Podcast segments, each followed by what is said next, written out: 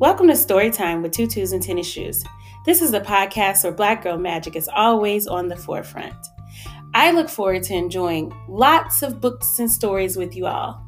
Don't forget when you hear this sound, it's time to turn the page. Okay, Princess Squad, let's get started.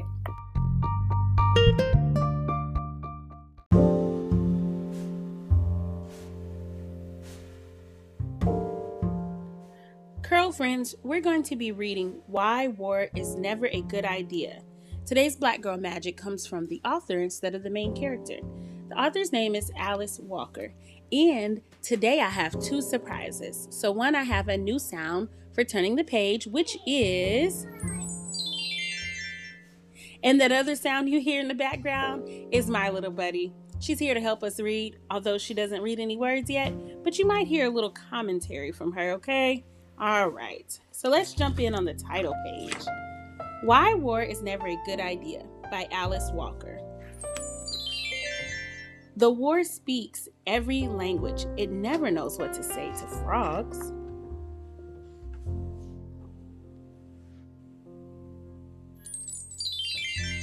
Picture frogs beside a pond holding their annual pre rainy season convention. They do not see war huge tires of camouflage vehicle about to squash them flat.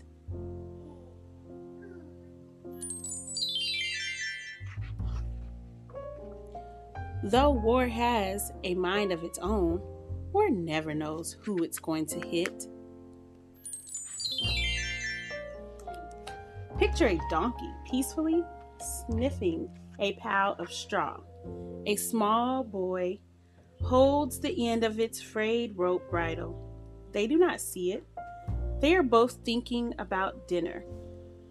The boy is hoping for polenta and eggs, maybe a carrot or an apple for dessert. Just above them, something dark, big as a car, is dropping. The war has eyes of its own and can see oil and gas and mahogany trees and every shining thing under the earth. When it comes to nursing mothers, it is blind. Milk, especially human, it cannot see. Picture a woman beside a window. She is blissful, singing a lullaby. A baby twirls a lock of her dark hair, suckles for all it's worth. They do not smell war, dressed in green and brown, imitating their fields, marching slowly toward them up the steep hill. The war is old, it has not become wise. It will not hesitate to destroy things that do not belong to it. Things very much older than itself. Picture the forest with its rivers and rocks, its pumas and its parakeets, its turtles, leopards, and snakes.